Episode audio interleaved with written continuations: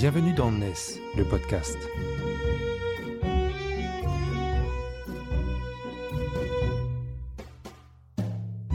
N E S, c'est le média des nouvelles solidarités, édité par Harmonie Mutuelle E S S.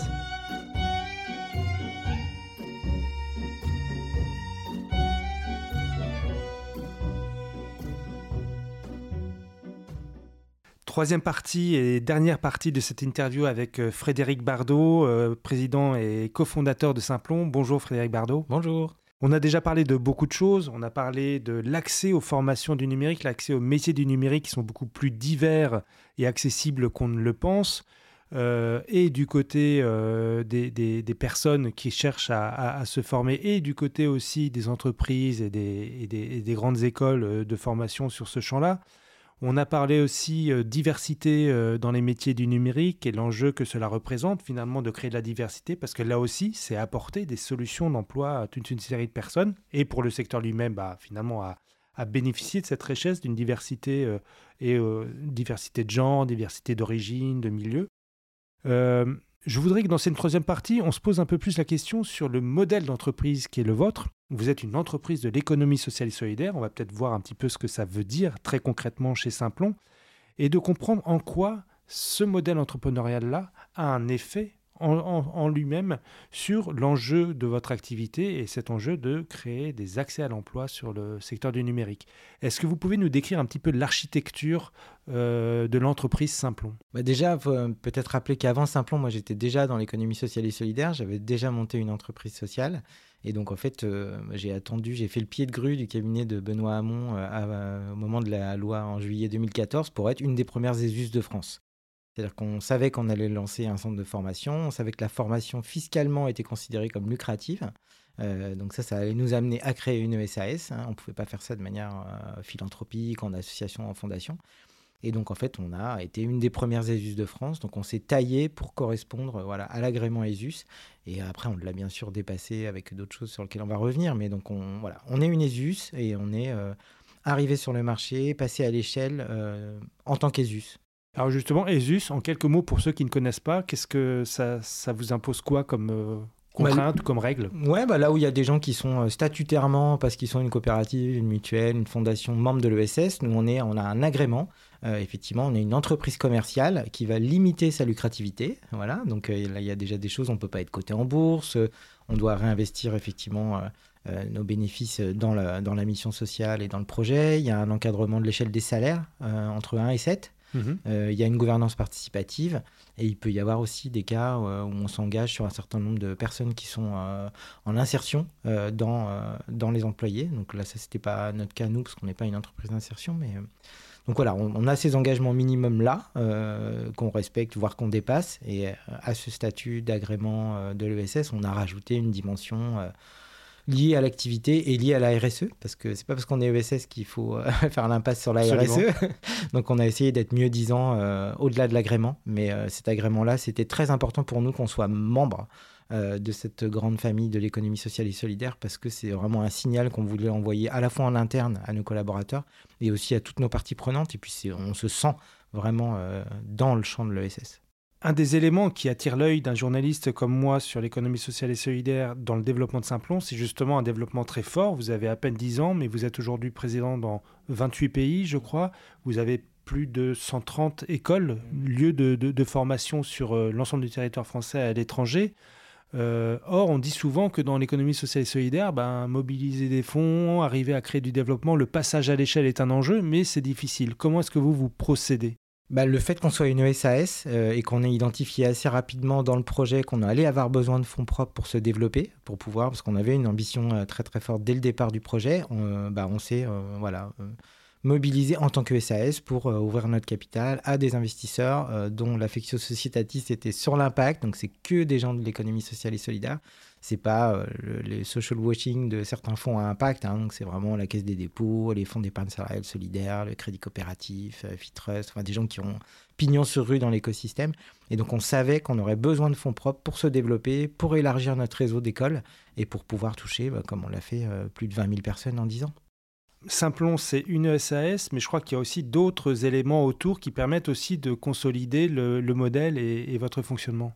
Bah, complètement, parce que dans, euh, la formation, c'est considéré comme lucratif, mais euh, il y a des organismes de formation qui font payer euh, leurs services et d'autres qui nous, tout est gratuit. Euh, on ne mobilise même pas le C P F des gens, hein, le compte personnel de formation. Qui donc, paye du coup ? Bah, il faut trouver un tiers payeur, donc soit c'est Pôle emploi, soit c'est les O P C O, les régions, l'État, l'Union européenne, les entreprises, des fondations. Enfin, on a un modèle très, très, très hybride. Et dans cette, euh, le fait qu'on cible des publics très éloignés, il y a une partie qui confine à l'intérêt général. Donc, comme on a une E S S, on n'est pas à l'intérêt général, bien entendu. En revanche, quand on forme des réfugiés euh, et qu'on euh, fait de l'accompagnement social renforcé, qu'on donne des cours de langue, ça, c'est des activités d'intérêt général. Et donc, on a ressenti le besoin d'avoir une structure philanthropique dès le début de Simplon. Donc, au début, c'était une association, après une fondation sous égide. Maintenant, c'est un fonds de dotation qui a été créé par Simplon et qui nous permet d'assurer des missions d'intérêt général en lien avec Simplon et aussi euh, sans lien avec Simplon. Et on a aussi créé une association qui nous permet de mobiliser des financements publics qui ne sont pas éligibles à l'E S U S pour pouvoir déployer des programmes euh, spécifiques. Donc, on a une association, un fonds de dotation et une E S A S E S U S. Ça, c'est en France. Et on a aussi des filiales à l'international où là, souvent, le, le truc est inversé. Euh, donc, on est euh, plutôt une association, ou plutôt une O N G, ou dans certains pays, une entreprise lucrative, parce qu'il n'y a pas euh, d'agrément E S U S. Pourtant, on se comporte exactement comme une O N G.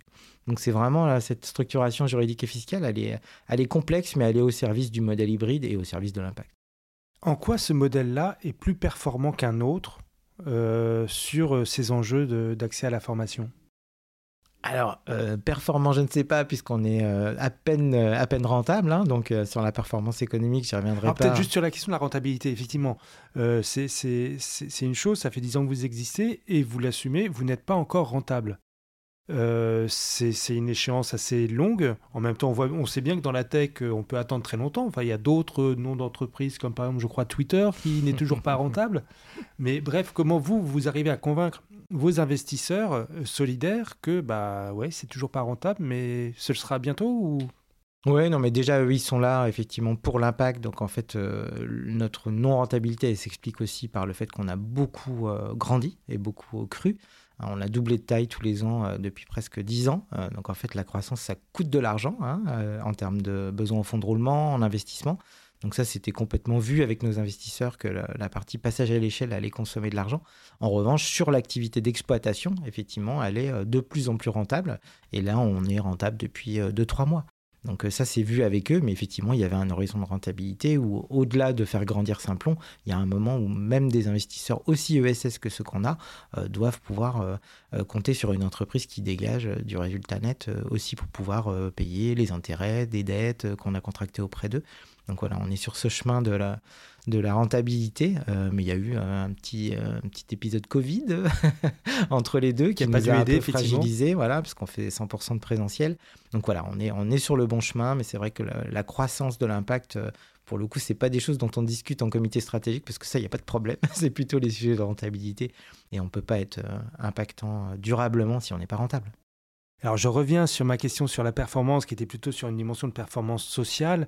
Et la question que je voulais vous poser, c'est en quoi un modèle d'entreprise comme Simplon, une, une E S A S, E S U S, euh, euh, va être plus performante a priori qu'un autre modèle d'entreprise sur cet enjeu d'accès à la formation et, que, et de régler en fait ce, cette problématique de, euh, des emplois non pourvus dans le numérique, des personnes qui n'ont pas accès à la formation et vous, vous créez le chaînon manquant.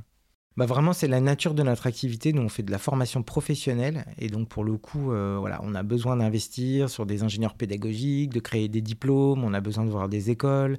On a besoin de se déployer euh, à l'international. Et donc, il faut des fonds propres. Et ça, c'est vrai que la, la partie E S A S E S U S et le fait de lever des fonds, on a levé plus de vingt millions d'euros hein, à Simplon. Donc, euh, c'est, c'est pas Twitter. mais euh, puis c'est mais pas à, à l'échelle de l'E S S, c'est beaucoup c'est déjà. C'est beaucoup, voilà. Ouais. Mais parce qu'effectivement, on avait besoin de renforcer nos fonds propres pour pouvoir élargir ce réseau. Donc ça, c'est vrai qu'on n'aurait pas pu le faire sous un format associatif. On n'aurait pas pu le faire dans le cadre d'une fondation parce que la nature de notre activité est considérée comme lucrative, alors même que personne ne paye la formation professionnelle. Et on répond à des marchés publics. Là aussi, on n'aurait pas pu le faire, je pense, avec un statut associatif.